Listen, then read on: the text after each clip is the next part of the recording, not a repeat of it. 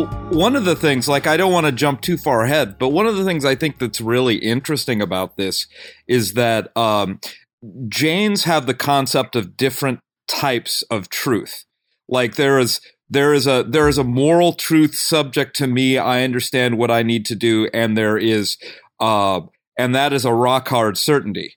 But if I look at what Carlo's doing, it's a different type of truth, which is Carlo, I'm pretty sure what you're doing is bullshit. But it, same, same. Yeah. well, I mean, same, honestly. but it's it's a different moral imperative. Like if I I must follow the strictures and do what's right, I don't have any real obligation to try and change your behavior. And mm-hmm. they really thread the needle on this one where they do the right thing, but don't try and change what the other people are doing. Never mind what the long term effects is what they're doing is going to do. Right. And I thought that was mm-hmm. pretty cool.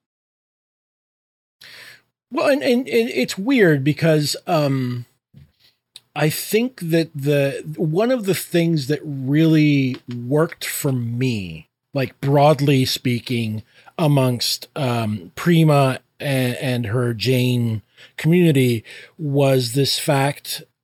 What you're t- what you're saying, Pete. There is this sort of internal versus external, and beyond the immediate external, uh, there is the the the externality of like the rest of the world that does, is not Jain, right? They don't follow those rules and so on and so forth.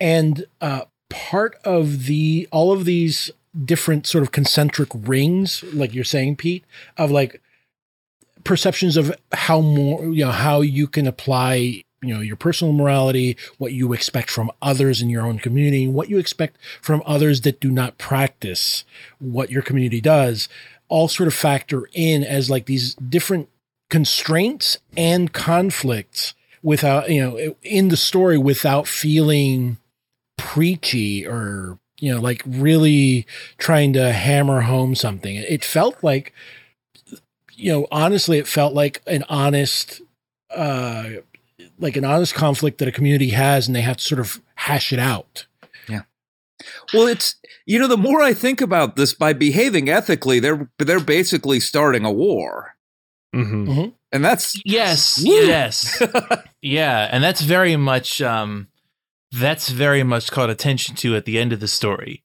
where mm-hmm. it's mm-hmm. and, and, actually pete your point about about like um you know it, it it is a what you do is a different level of concern than what other people around you are doing very much ties into the ending of this story which you know i well, to, to your point I, I won't jump all the way ahead and start talking talking about the ending first but that certainly ties into uh, what transpires at the end yeah so uh, should we should should somebody recap uh, or at least give a general synopsis of I what think, this story I think is? yeah, we, I, I, could I could jump in and just go ahead and give a, a very you know broad broad recap. So so it's a sequel. Uh, it, it's a it, it's a, a, sequel to the to the uh, uh, the George R. R. Martin uh, short story Sandkings. but they fly now. They fly now. They fly. They now. fly now.